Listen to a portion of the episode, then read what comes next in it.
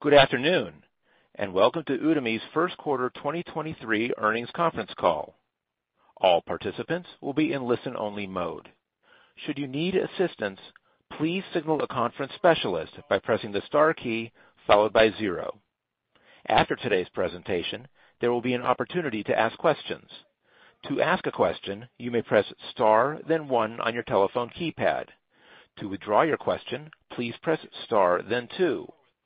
Please note, this event is being recorded. I would now like to turn the conference over to Dennis Walsh, Vice President, Investor Relations. Please go ahead. Thank you, and welcome to Udemy's first quarter 2023 earnings conference call. Joining me today are Udemy Chief Executive Officer, Greg Brown, and Chief Financial Officer, Sarah Blanchard. During this conference call, we will make forward-looking statements within the meaning of federal securities law. These statements involve assumptions and are subject to known and unknown risks and uncertainties that could cause actual results to differ materially from those discussed or anticipated. For a complete discussion of risks associated with these forward-looking statements, we encourage you to refer to our most recent Form 10-K and Form 10-Q filings with the Securities and Exchange Commission. Our forward-looking statements are based upon information currently available to us. We caution you to not place undue reliance on forward-looking statements. We do not undertake and expressly disclaim any duty or obligation to update or alter our forward-looking statements, except as required by applicable law. In addition, during this call, certain financial performance measures may be discussed that differ from comparable measures contained in our financial statements prepared in accordance with U.S. generally accepted accounting principles, referred to by the Securities and Exchange Commission as non-GAAP financial measures. We believe that these non-GAAP financial measures assist management and investors in evaluating our performance and comparing period-to-period results of operations in a more meaningful and consistent manner, as discussed in greater detail in the supplemental schedules to our earnings release. A reconciliation of these non-GAAP measures to the most comparable GAAP financial measure is included in our earnings press release. These reconciliations, together with additional supplemental information, are available on the Investor Relations section of our website. A replay of today's call will also be posted to the website. With that, I will now turn the call over to Greg. Thank you, Dennis, and good afternoon to everyone on the call. Udemy started off the year strong as we beat expectations on both top and bottom line. Total revenue of $176 million was up approximately 16% year over year, and surpassed the high end of our guidance range by $4 million. We also demonstrated progress toward achieving profitability on an adjusted EBITDA basis. The Udemy business segment, which saw revenue increase nearly 47% year over year, had another solid quarter. I'm proud of our team for their dedication and for delivering such strong results, particularly in this environment.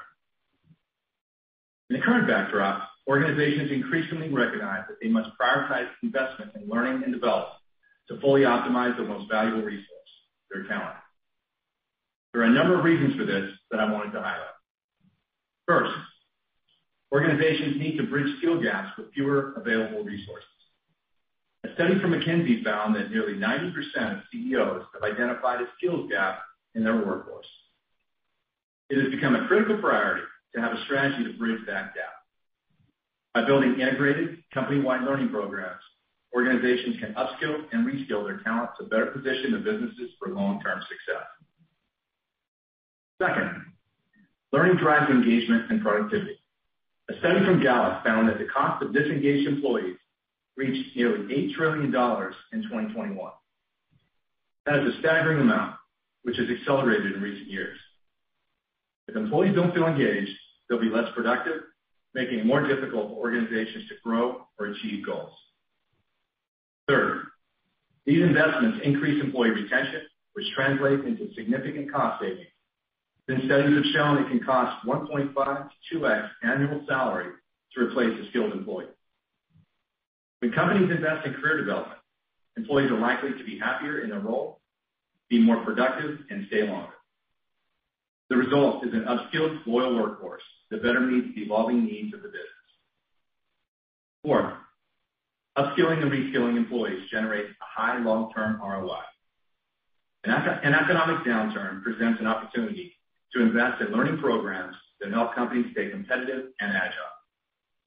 Some companies are taking advantage of this temporary slowdown to upskill and or reskill employees to prepare for an eventual improvement in the macroeconomic environment. At Udemy, we provide CLOs and heads of learning with ongoing support for developing the skills necessary within their workforce to achieve desired organizational outcomes. Empowering employees with platforms, capabilities, and learning content is now a strategic imperative for organizations to enable learning, growth, and development. This is essential not only to meet today's needs, but also to prepare for future needs as technology continues to evolve rapidly in an increasingly competitive environment. We hear this from existing and potential customers every day. Not only do we offer a learning platform that is fundamentally different from any other offering, but we also provide strategic support with our customer success organization to help customers establish and achieve their goals. This combination contributes to our strong win rates across all geographies and industries.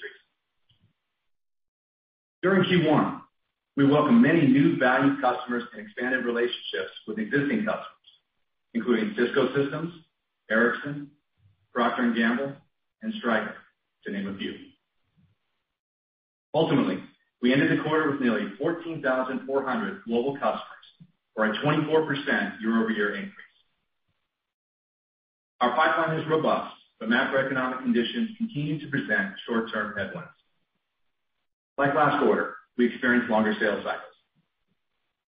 For the first time, we saw upsell and expansion deals elongate in all geographies and with companies of all sizes, as businesses closely evaluate their spend. During Q1, we continue to make progress on our international expansion through our partnership strategy, particularly in the Asia-Pacific region, where Udemy Business is gaining meaningful traction in Japan, South Korea, and Vietnam. For example, Udemy expanded its influence with LG Electronics through our strategic partnership with Wonjin Think Big in Korea. LG chose Udemy to empower its employees because it provides their organization with the most comprehensive learning platform to upskill their global workforce and stay competitive in the category. It has become increasingly critical that companies offer an integrated approach to learning and professional skills development. Many forward-thinking companies are seeking more immersive learning modalities to promote greater employee engagement and to enhance the learning experience. In fact, during Q1, we won a seven-figure vendor consolidation deal with a Fortune 100 company. The organization selected Udemy to upskill and reskill their workforce based on the breadth and quality of our content catalog and for the technical immersive learning experiences we deliver with our UPRO offering. UPRO provides an immersive, personalized learning experience to accelerate skills development across key roles in IT, development, and data analytics. UPRO enables technology professionals to achieve their learning outcomes and professional certifications more effectively through tasks, assessments, workspaces, and labs. In the past year, customer adoption of UPRO has increased nearly 6x. Udemy's primary focus is skills development for professional learners and organizations across the globe.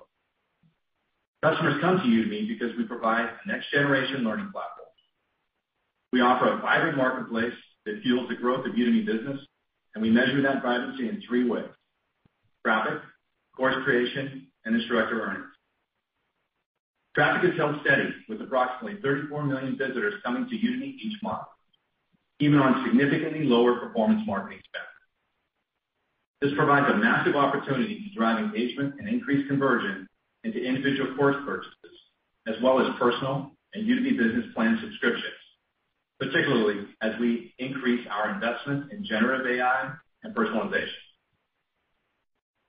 Course creation remains strong. Udemy instructors added more than 16,000 new courses to our marketplace during Q1. We also curated more than 1,900 highly rated courses into our Udemy Business catalog during the quarter. Courses related to artificial intelligence and ChatGPT are in high demand from our Udemy Business customers. Our instructors are incentivized to create content to address those demands, which contributed to the strong course creation we saw this quarter. as engagement increases on our platform, so does instructor earning. Last year, we paid out close to $200 million to instructors. Instructors know they can build a great business on Udemy if they create compelling and in-demand content and are incentivized to update existing content often to optimize their traction with our massive global audience of learners. As you can tell, we are proud of the platform we built and are even more bullish about the future. We're excited about the possibilities for AI to transform the learning industry. We plan to be a leader in the category. Udemy is harnessing the power of AI to supercharge how our instructors, learners, and organizations improve lives through learning. We are dedicated to providing high-quality, relevant learning that is driven by the collective talent of our instructors and our ever-evolving learning ecosystem. Our network of nearly 75,000 instructors who share their expertise through our platform are the core of Udemy. Their expert guidance remains at the heart of our content model, and now, with the support of AI, they can more quickly translate their unique knowledge and instructional styles into effective learning. This year, we'll be launching in-platform tools to assist instructors with the creation of active learning experiences.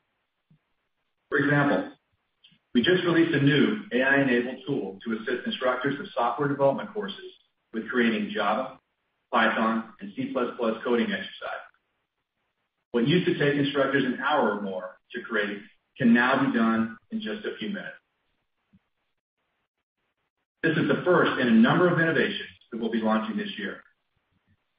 In the second half of the year, we will bring AI-assisted active learning to topics beyond software development and introduce tools to help instructors create questions for assessments related to the content in their courses. There are more than 200,000 courses on Udemy, representing over 1 million hours of content on thousands of topics. Udemy's content discovery has traditionally focused on pointing learners to entire courses. Recently, we introduced new AI capabilities that recommend specific video lectures within a course based on their occupational goals. We were excited to see that access to bite-sized learning led to meaningful increases in engagement. In the next few months, we will roll out new smart search capabilities that make it even easier for subscription learners to locate specific learning content. Learners will be able to describe their goals or ask questions in simple language, and this new smart search capability will display relevant courses and specific video lecture results that most directly address what the learner wants to learn. These new capabilities will enable learners to more effectively access the breadth of information within Udemy's course catalog.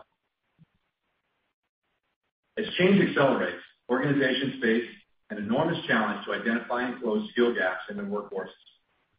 We're helping organizations understand the skill gaps within their workforce and growing their employees effectively and strategically. Recently, we partnered with the One EdTech Consortium to bring open badges to the Udemy platform. Open badges, which are used by a number of popular industry certifications, provide a transparent, industry-accepted standard for representing the specific learning objectives that must be met for a learner to demonstrate proficiency in a skill. In the second half of this year, we will launch new capabilities to help learners self-assess their proficiency on skills and more easily find content to help close those gaps. These features will point learners to targeted learning content based on the results of assessments that measure preparedness, for leading third-party industry certificates based on open badges. Giving managers a view into the badging and certifications within their organization will also help customers identify the skills available within their teams and address any gaps. AI is evolving, and the ways we use it to drive learning will evolve too.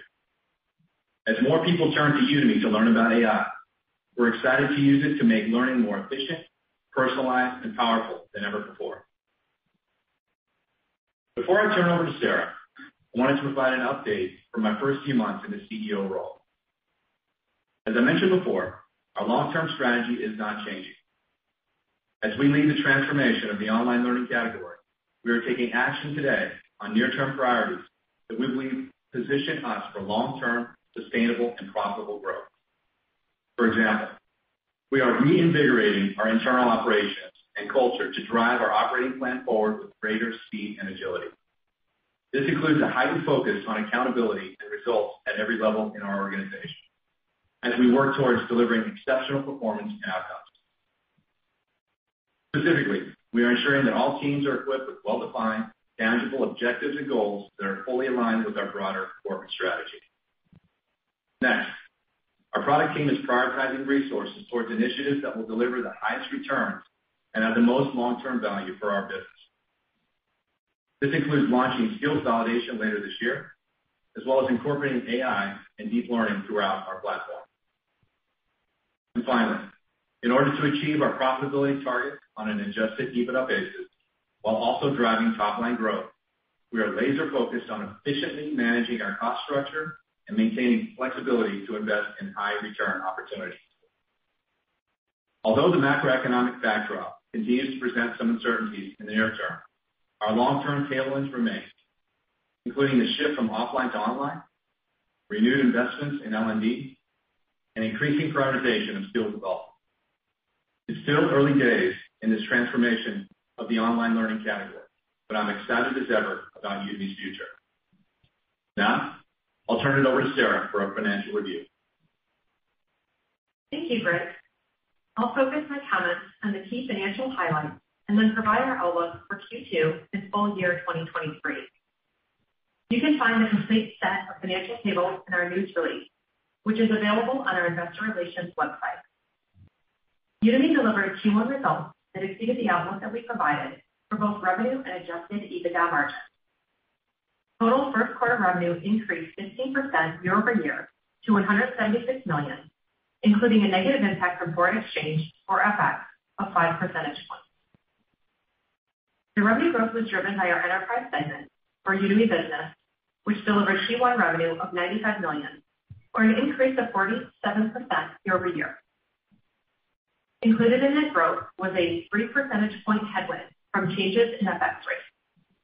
The year-over-year growth was driven by an increase in Udemy Business customers and expansion activity compared with the same period last year, as organizations around the world continue to recognize the value of investing in their talent through integrated learning and skills development programs. This is also reflected in our annual recurring revenue, or ARR, which was $396 million at quarter end, up 42% from a year ago. We ended Q1 with a consolidated net dollar retention rate of 112%. The rate was 120% for large customers, or those with 1,000 or more employees. While we did see some pressure on net dollar retention, we continue to see stable gross dollar retention overall and low churn in our large accounts. We anticipate that our net dollar retention rate will remain pressured as companies continue to navigate economic challenges and closely scrutinize every dollar spent. The strong Udemy Business growth was somewhat offset by a 7% year-over-year decline in consumer segment revenue, which included a negative 6 percentage point impact from FX. As we move down the P&L, note that all financial metrics are non-GAAP unless stated otherwise.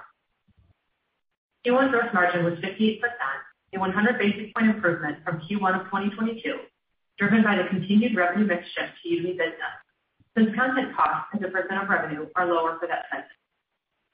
Udemy Business accounted for 54% of total revenue in Q1, which represents a meaningful mix shift from 43% a year ago. Total operating expense was $113 million, or 64% of revenue, 100 basis points lower than Q1 of last year. Sales and marketing expense represented 41% of revenue, which was flat year over year. R&D expense was 14%, compared with 13% last year, and G&A expense was 9%, compared with 11% of revenue a year ago. On the bottom line, net loss in the quarter was negative $8 million, or negative 4.7% of revenue. Adjusted EBITDA loss was negative $6 million, or negative 4% of revenue, or 400 basis points better than the high end of our guidance range. This margin expansion demonstrates that our efforts to drive more efficiencies into our cost structure have been effective. We're also maintaining the flexibility to make opportunistic investments that will help to accelerate our longer-term growth goals, including AI, credentials, and personalization. Moving on to key cash flow and balance sheet items. We ended the quarter with nearly $450 million of unrestricted cash, cash equivalents, restricted cash, and marketable securities. Free cash flow for the quarter was negative $23 million due to increasing DSO and changes in working capital timing. Now, turning to our outlook for Q2 and full year 2023. During the first quarter, the uncertain macro environment persisted. That uncertainty resulted in elongated sales cycles and additional layers for deal approvals for many companies. We do not anticipate these trends will meaningfully change in the near term, and our guidance for the year assumes no material improvement or deterioration. With that in mind, we expect Q2 revenue to be between $172 and $174 million. Assuming foreign currency exchange rates remain constant, FX is expected to negatively impact Q2 year-over-year total revenue growth by approximately 4 percentage points. As we shared on our Q4 call, we expect Udemy business segment revenue will grow at a mid-30s rate year-over-year, and that consumer segment revenue will decline sequentially from Q1. On the bottom line, we anticipate Q2 adjusted EBITDA margin of negative 5% to negative 3%. Looking further ahead and considering the uncertain macro environment, we are cautiously optimistic about the rest of the year. Given the strong Q1 results, we're bringing up the low end of our revenue outlook. We now expect full year revenue to be between $702 and $730 million, or 14% year-over-year growth at the midpoint. That growth includes an estimated 2 percentage point negative impact from FX, assuming no further changes in rates. Our outlook assumes that healthy demand and pipeline creation continues in B2B business. Our continued cost efficiency initiatives are expected to translate into a full year 2023 adjusted EBITDA margin between negative 3.5% and negative 1.5%, an improvement versus our previous guidance of negative 4% to negative 2% due to the adjusted EBITDA beat Q1. This beat also leads to full year margin improvement being more front-end loaded than we initially expected. And so for back half adjusted EBITDA, we are now expecting modest improvement in Q3 toward break even, and for Q4 to be slightly positive. In closing, Udemy's dedication to executing our strategic growth plan and our focus on efficient expense management in this challenging macro environment allowed us to deliver Q1 results that exceeded expectations. Udemy is well positioned to navigate near-term headwinds and emerge as a more durable business. We are excited for Udemy's next stage of growth as we continue to drive toward profitability and build shareholder value. So with that, we'll open up the call for your questions. Moderator? We will now begin the question and answer session. To ask a question, you may press star, then 1 on your telephone keypad. If you are using a speakerphone, please pick up your handset before pressing the keys. To withdraw your question, please press star, then 2. At this time, we will pause momentarily to assemble our roster.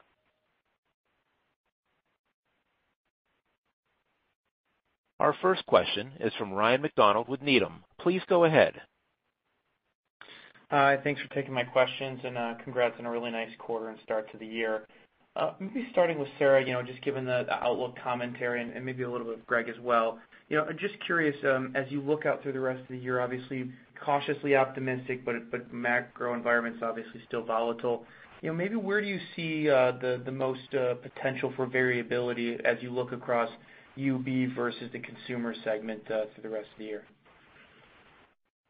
Hey, Ryan, thanks for the question.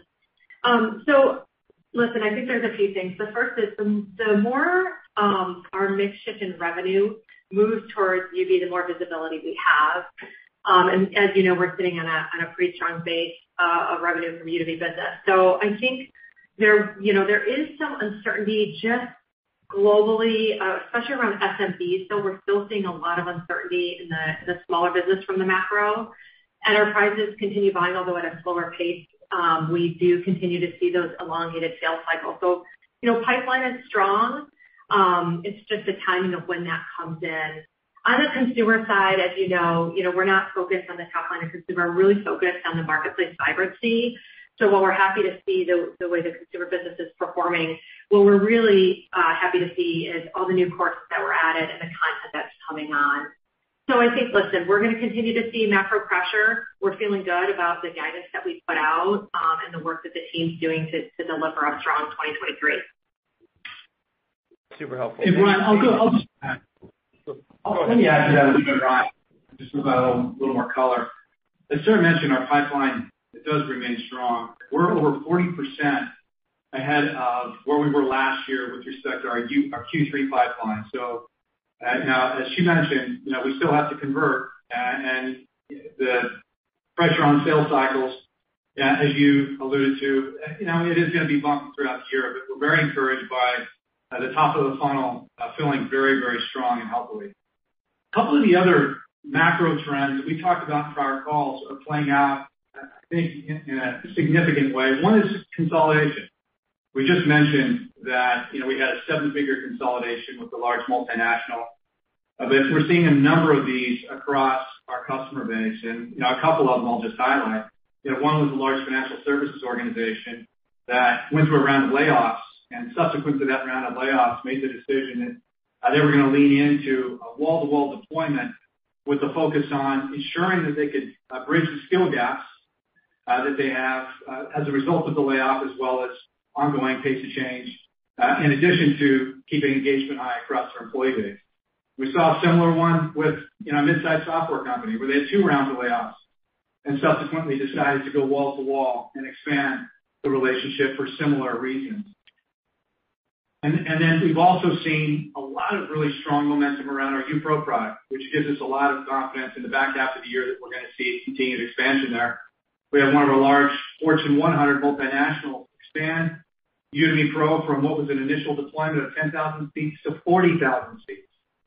As a result of a validated pilot, that we could significantly increase the pace by which technical certifications were being completed in the organization, which had a direct correlation to their ability to actually increase billings associated with those individuals acquiring those certifications. So we're seeing some very strong, very positive trends amidst what is a choppy and still somewhat difficult macro environment. So a lot of encouraging signs to give us confidence that in the back half of the year is going to hold firm.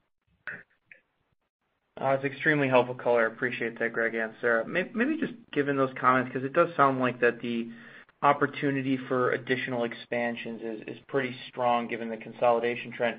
When we look at the NDRR number at 112 and 120 respectively, obviously, understandably coming down because of the elongations, but where would you expect that to stabilize, or what are you seeing in terms of the trend line there? Yeah, so listen, we're proud of the 120% large customer net dollar retention in this environment, but as you just said, we are experiencing downward pressure, and we do expect to continue to see that. We don't give out guidance on net dollar retention, but the macro is impacting our overall bookings. What we're happy to see is that the percentage of bookings that's coming from our existing customers that are upsells continues to grow, and it was the highest quarter ever in Q1. So there's overall pressure, but we continue to expand with our customers, and that's because they really see the value of our product. Our gross dollar retention remains stable. We continue to have low churn with our larger customers, and there's a huge opportunity to expand with existing customers over time. We just think it's going to be a little harder this year and take a little longer. So we do think there's going to be continued pressure on that, but the long-term forecast for that is good, and that's because the conversations we're having with our customers is that skilling and upskilling and partnering with someone like Udemy it's not a benefit, it's a strategic imperative. It's how they are going to keep their employees have the skills that they need to deliver on their business outcomes. Super helpful. Thanks again for the great color, and congrats. Thank you. Thank you. The next question is from Rob Oliver with Baird. Please go ahead. Great, thanks. Good evening. I had two questions. Greg, one for you first, and then Sarah, I had a follow-up for you. So Greg, I'm curious. I just wanted to ask about generative AI and ChatGPT. I mean, you guys were really, quick, and I think your model really demonstrated its strengths and its ability to kind of get these ChatGPT courses, out into the hands of your UB customers really quickly. You said 1,900, new courses from UB in the quarter. I'd just be curious of those, what you saw in ChatGPT and how that drove utilization. I know we talked to a lot of software developers, and it's their number one focus, times 10. And then also would love to know, bigger picture, what that's doing for the land and expand and cross-sell and upsell motion, because I have to believe that this could serve as a catalyst for many enterprises that might have heretofore been on the fence. And I'll have a follow-up after. Thanks. Hey, Rob. Thanks for the question. I'll answer the last one first.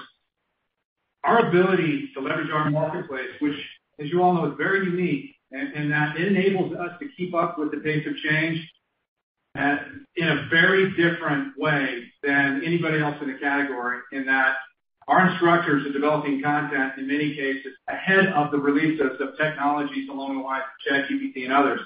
And it really is why, you see the breadth and depth of content on, in this instance, ChatGPT, both in our marketplace as well as in our UB catalog. And we're winning business as a result of it. I'll give you an example.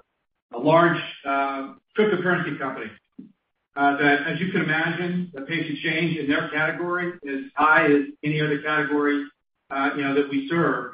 And, after they did their analysis on us via the competition, made the decision that we were the right platform for them based on that specific analysis. And they were looking at ChatGPT, generative AI, and insight that was going to give them confidence that we were going to enable to continue to upskill and reskill their employees at the pace of change of their business, while also being able to impact with the amount of folks that they're hiring in that organization, the learning experience of their emerging leaders. So they went in and invested in our leadership academy to continue to evolve and develop the leaders and the emerging leaders in their organization, as well as support innovation that was going to be needed, along the lines of GPT and the pace of change. So we've got a number of these types of examples.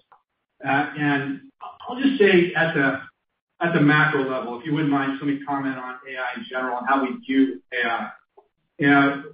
We view AI as not only not a threat, but we view it as a massive opportunity for our business. And we just talked quite a bit about that. But learners come to us to acquire critical skills necessary to be successful in their careers in an ever-changing environment. And we're harnessing the power of AI to redefine the next generation of learning.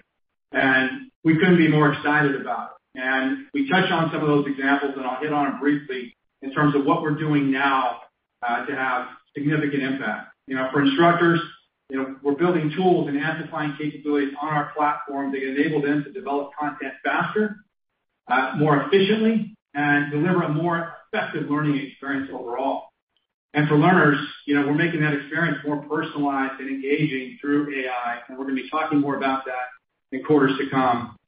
And for customers, we're providing data and insights to enable them to identify and address skill gaps that, without question are apparent today, and they're going to be more apparent as AI continues to disrupt the many jobs and kind of career trajectories that are currently in flux today in organizations, including ours. And we're rethinking that as well. So, look, we're going to be able to affect instructors, learners, and customers in a significant way going forward. And, the coding exercise tool we highlighted, as well as Smart Search, are just the first of many capabilities we're going to be releasing this year that are going to enable us to, again, redefine the next generation of what learning looks like in corporations. That's really helpful. Appreciate that, Greg. And hi, Sarah. Just a brief one for you. You guys, clearly vendor consolidation is a theme. I know you guys have been, calling that out, and it appears that if it's been gaining traction, you're also, doing well internationally with some really large global enterprises. I think in the past you said that kind of multi-year deals have been in the 40s as a percentage of revenue. I'm just curious if you're seeing any shift there as you, move in this vendor consolidation phase and towards these larger international deals, if you're seeing more on the multi-year deal side. Thanks again. Thanks for the question, Rob. We continue to see multi-year deals increase every quarter. This quarter was no exception. And so our customers really are across the globe leaning in and really looking to us as their long-term partner to keep their employees up to date with the skills that they need. I'll just add briefly that in addition to having the strongest quarter we've had with respect to multi-year deals from new business, we also saw an 80% increase in deals over $100,000 in value and annual recurring revenue value. So, again, both trending in the right direction. A lot of strength in what our sales organization is delivering with respect to strategic relationships that are adding meaningful value to the learner experience within our customers. And as a result of that, customers being confident signing long-term strategic contracts with us at large scale.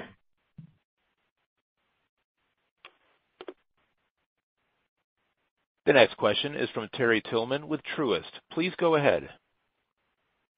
Yeah, hi. Good afternoon, Greg, Sarah, and Dennis. Nice job on the results. And also, I think the investor engagement series is great. In fact, I think one of the ones you all talked about or that you all had present, it talked about the importance of L&D budgets, and then they plop in the press release today in terms of an important new customer expansion deal. So I like that series, and I'm looking forward to hearing more on that. Also, Greg, as I just go through my clumsy preamble, we've got good sound bites now for the emails we seemingly get every, half hour on AI and how it's going to impact businesses such as yourself. So thanks for the, real-life data points. To the contrary. Finally, to my questions. The first question, Greg, for you is, as it relates to generative AI and ChatGPT, do you see more of a benefit, whether it's tactically or strategic or not, on the consumer side or the UB side, kind of more on the near term? And then the second part of that question is, do you think that generative AI actually, if we look out over the next 12 months, is more impactful to the revenue line in a good way or actually more operational excellence, whether it's helping your instructors, whether it's R&D, quicker pace, or go-to-market optimization? Let's do the last one first, Terry. Look, in terms of operational, I think it's both as far as operational efficiency. I think it's going to enable us to enable our instructors to be a lot more efficient in developing the learning experience that they're delivering through the content that they're putting on the marketplace that we're then extending into the UB catalog as it qualifies up. So, the velocity there is going to enable us to be a lot more efficient, effective as partners with our instructors at not only keeping up with the pace of change, but improving the overall experience for learners within corporations large and small. So, we're excited about that. And from a revenue perspective, yeah, I absolutely, I believe it is going to have an impact. It is today because customers now are paying a lot of attention to, the vendor selection process with respect to the content that is enabling them to stay ahead of, whatever innovation is coming out and stay ahead of, or up with the pace of change, I should say. And we're doing a great job of that. Our marketplace facilitates that in a way that's very difficult for, for those that are out there competing against us to match. So, that does enable us to win more business, which affects our top-line revenue. And so, we're seeing that today in the expansion deals that I mentioned, some of the new business that I mentioned, as well as, I'll give an example of what we call a boomerang. A customer that was working with multiple vendors, we were one of them, decided to go with, the other vendor based on price. Quality was poor, content it wasn't, delivering as expected, came back to us and went wall to wall. And that, interestingly enough, was through a partnership with Amazon. So we talked about our relationship and growing partnership with Amazon. This was the largest partnership deal we closed with Amazon, multi-six-figure deal. That deal got done fast as a byproduct of that customer having that relationship with Amazon. And that was, again, coming back to us, paying more because of the quality of the experience and our ability to keep up with the pace of change. So I think AI is going to, without question, affect top line. It's going to affect productivity of our instructors. It's going to affect our ability to deliver a higher quality experience in market. I appreciate the color. And I guess, Sarah, just a quick follow-up for you. I didn't write this down fast enough. For 2Q, did you say mid-30s for UB or enterprise? And then what did you say sequentially? And what I'm curious if you would bite on the full-year question, anything directionally in both segments. Thank you. Yeah, thanks. Yes, we did say UB mid-30s for growth for the second quarter, and that we expect consumer, which is typical seasonality, to be down quarter over quarter. And for the year, you know, we do anticipate that we're going to exit the year with UB growing in the mid-30s. And, you know, we saw that strong performance with consumer. So a little bit of a mixed shift, but still plan exiting the year near with UB near 60%. Okay, great. Thanks. Yeah. The next question is from Brent Phil with Jefferies. Please go ahead. Hey, guys. This is David Onfield-Brand. I appreciate you taking the questions. Sorry to continue on the AI trend, but just wanted to follow up and clarify. And, you know, Greg, thanks for the color. And, you know, you guys not seeing it as a threat in general. But, you know, I think a lot of folks out there are super curious. Was hoping we could dive in deeper after, obviously, you know, another education tech company got cut in half off of AI fears. But as you think about AI, you know, I know you said you think of it as a benefit, not a headwind. But curious how you think about the idea of, you know, potentially folks who might have used your platform to learn about something in the past, maybe they're using an AI tutor on the side. Is that something that you guys could see as a threat? Maybe is that something you guys are working on? It would just be great to kind of hammer home on the AI strategy. And then have a follow-up. Thanks. Yeah, thanks for your question. You know, we're looking at a number of different ways to leverage and integrate AI into our platform. And, you know, I'm not going to comment specifically on anything with respect to where we're at with tutors and coaching and what have you. But you could assume that all of those are areas that that we're investing time, energy, and resource to better understand how that could enhance the overall learning experience. And at the point in time where we're ready to talk about it, we surely will. But, you know, I think all of us would say right now, you know, we have a clear view on what we believe AI is going to enable us to do, and I just highlighted that. But, you know, 6, 12, 18 months from now, you know, we're all going to be learning as we're going, right? And so, you know, what's in our line of sight right now is all opportunity for us as we're looking how to better enable our instructors to deliver an enhanced experience. And, you know, we do feel strongly that the instructor experience matters a lot. Right? We do not feel that at any point in time in the near future that you're going to be able to hit a button and generate content and an experience that's going to mirror the experience that our instructors deliver, you know, through the years of honing their craft and understanding how to deliver information and assemble information in a way that's going to be best received and digested and learned by learners on the other side. There's art in there as well as science, and AI is all around science right now, and that's going to evolve over time, and we're going to adapt with it, and we're paying a lot of attention to that. But, you know, right now, the lens we're looking through, we view it as all as opportunity, and we are making investments to better understand how we can look at things like coaching and mentoring and what have you, assistance that would be additive to our platform, and more to come down the road when we're prepared to talk about it. Yeah, that's helpful. And I think the point on content was another one that was going around, so appreciate you clarifying on that. And then maybe for Sarah, I know you mentioned on the churn, I know you guys said historically very low churn, but just curious any color you can provide on how churn has trended. You know, obviously you guys are benefiting from vendor consolidation, but curious if maybe the churn metric is seeing any headwinds from that same dynamic. Appreciate it, guys. Thanks so much. Yeah, what we're seeing is a little bit of pressure on churn from the smaller businesses, the ones who are really struggling, but our gross salary retention has remained stable for a long period of time within our large customers, and we continue to see low churn in that population.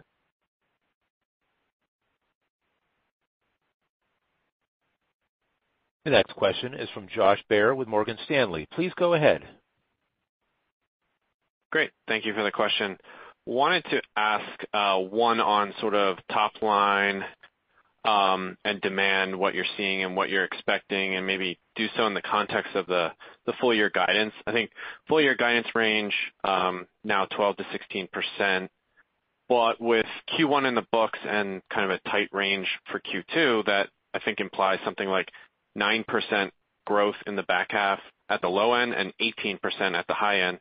So pretty different scenarios there. I was hoping you could provide some context or commentary on the assumptions behind what's at the low end and what's at the high end. what does that look like the rest of the year? Thanks. Yes, for the question. Listen, I think we're trying to really take into consideration the fact that we are in a tough macro environment, and that while we continue to see really strong demand, Greg spoke about our pipeline growth earlier on how strong that is. We know that, closing those deals is going to take longer. There's some choppiness. Deals are going through more layers of approval than ever before, and everybody's looking at their budgets and revisiting them. So it really is about us taking a look at all this demand and knowing that our customers are looking to us to be this partner to them to upskill and reskill, which is necessary in this world today and becomes more and more necessary each month that goes on, and the pace of innovation continues to increase. And at the same time, it's just going to take time. And so for us, it's about just being realistic that in an environment like this, you can have significant demand, but it's going to take longer potentially to get to that demand. We are assuming no, material improvement or deterioration, and it's just going to kind of remain to be seen. Great. Thanks, Sarah. The next question is from Jason Salino with KeyBank Capital Markets. Please go ahead. Hey, it's Devin on for Jason today. Thanks for taking our questions. Want to ask about consumer, just given the outperformance there in the quarter. Any additional context on kind of the linearity of how conversion and overall demand has kind of trended throughout the quarter? Hi, Devin. Thanks for the question. Listen, we were happy to see that consumer remained really stable, especially given, the last 6 quarters we've been decreasing our investment in our marketing spend on the consumer side. And so, it's been great to see, we're glad to see that, the conversion is strong. And for us, we're not making any specific investments in consumer. What we're doing is we're making investments in our platform around the learning experience, around the things that Greg spoke about, that is going to continue to impact the ability for us to deliver outcomes for our learners. And so, there may be some of that is within those numbers. There could be counter-cyclicality. It's too early to tell. We're just happy to see that stability, and we're happy to see the vibrancy of the marketplace, which is so important to us. Got it. Thanks for color. And just one more, and sorry to ask in our question on AI, but kind of just curious, just based on your observations, what specific AI-related courses are your learners, taking on the platform? Just want to get a little color on what's driving that. Yeah, happy to answer that. I wish I could be more specific. And there's over 1,000 on our platform right now, and we've got well over it's approaching 50 now, if not beyond that, in our UB collection.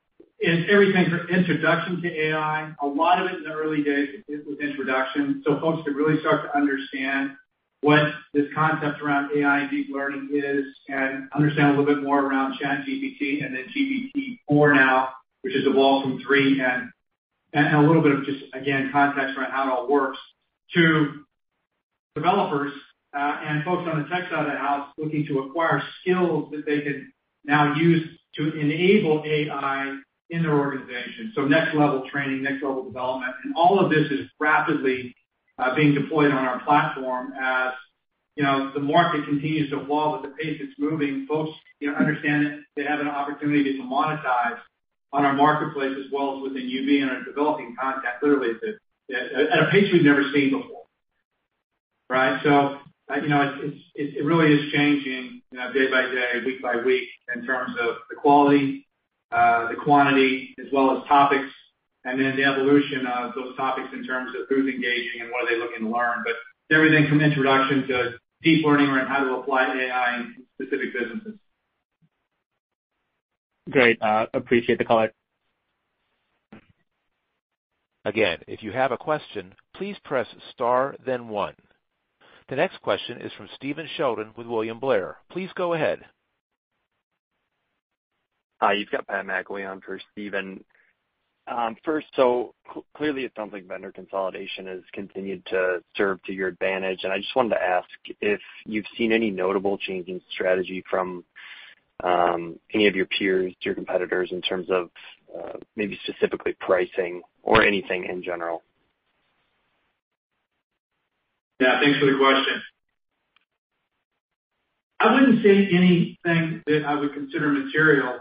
You know, without question, the market is competitive, and the way that our peers and competitors are approaching that in one hand is via price, but we're reacting to that the way our team always has, which is selling on value. And as I mentioned, that boomerang deal, price without quality, it ends up doing exactly that, right? Boomeranging back to the company or the series of companies that can actually deliver against the outcomes that an organization is looking to achieve. And so, we are continuing to stay the course and selling on value. We're competing very, very effectively as a result of the numbers that you're seeing our team delivering. And we're not going to be deviating from that. And, as pricing pressure comes at us from competition, we're going to be really leaning into the value and impact we can and will have as a long-term partner in helping an organization, truly reshape the learning experience they're delivering as a result of the capability we're bringing to market via AI, as well as the partnership our customer success team delivers in terms of strategy and delivery against that strategy. So no change in terms of our path and focus on execution, but we are seeing a little bit of pricing pressure, but nothing materially different. Got it. That's clear. Thanks, Greg. And then given some of the weakness you've seen in your UBN markets, I just wanted to quickly ask how you're thinking about investing in sales capacity there, in terms of maybe more heavily leveraging partners internationally and, I guess, in general, just maintaining capacity for potential recovery. Yeah, happy to answer that. We're investing heavily on a global basis in our partnerships, be it new ventures, as well as, you already mentioned AWS, and really around the world, Latin America, Asia Pacific, EMEA. This is an area that we have been investing and are continuing to lean into those investments, and we're very encouraged by the results we're seeing and the impact our teams are having through these partnerships, and that will continue. I'm sorry, what was the second part of the question? Just the rest of the go-to-market team and go-to-market team. Yeah, as far as go-to-market, look, Sarah's, I think, done a really nice job of highlighting our approach on this, which is it's a little bit of wait and see. As soon as we see green shoots and opportunities to start scaling our global sales organization again, we are going to do so. Our hope is that's going to be in the back half of this year, but the macro is going to have a large determining factor on if and when that happens this year. Our hope is that, without question, it does. But again, there's some things that are out of our control, and we're going to continue to closely monitor that and react accordingly. Sarah, I don't know if there's anything you want to add to that. No, that's exactly right. There are areas that we are still leaning in a little bit where we continue to see overperformance.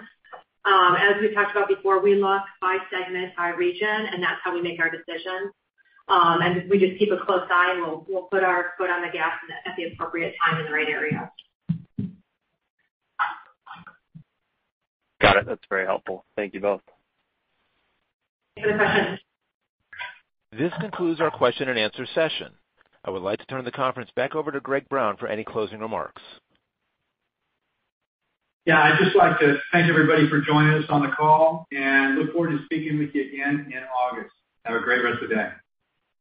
The conference is now concluded. Thank you for attending today's presentation. You may now disconnect.